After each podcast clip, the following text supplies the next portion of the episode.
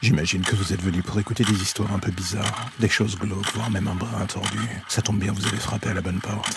Prenez votre lampe torche, faites attention où vous allez marcher, et n'écoutez pas les hurlements au loin pendant le voyage qui va suivre. Bienvenue dans l'ombre des légendes.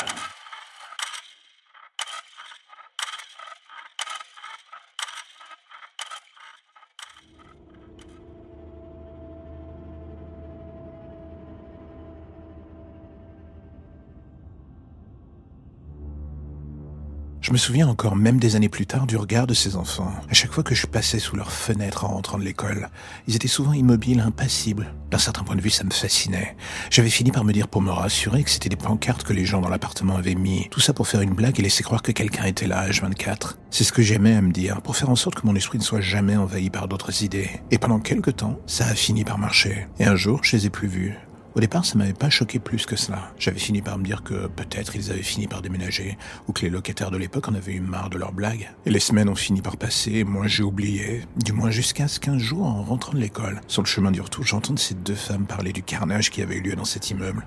Le mari alcoolique qui avait tué sa femme et ses enfants avant de retourner l'arme contre lui. Je me souviens de mon air circonspect en entendant ce récit. Les deux femmes en parlaient comme si ça datait d'il y a des années. Ce qui au final me semblait assez bizarre vu que cela faisait à peine un mois, voire même moins que j'avais vu pour la dernière fois les enfants à la fenêtre. Et ce soir-là, en rentrant chez moi, leurs mots n'eurent de cesse de revenir encore et encore dans mon esprit. Alors du coup, j'ai voulu chercher à en savoir plus. J'ai regardé sur internet s'il était fait mention de ce crime.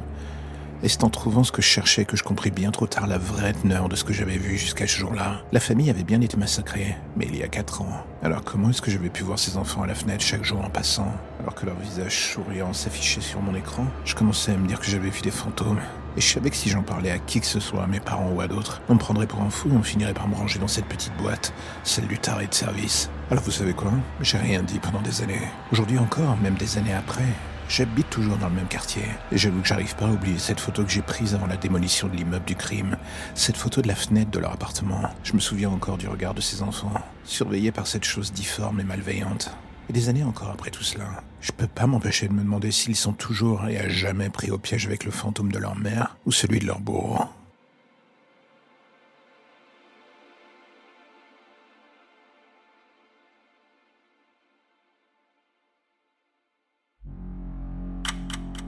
La lumière au bout du tunnel, voilà ce qui vous ramène enfin vers votre petite existence si tranquille.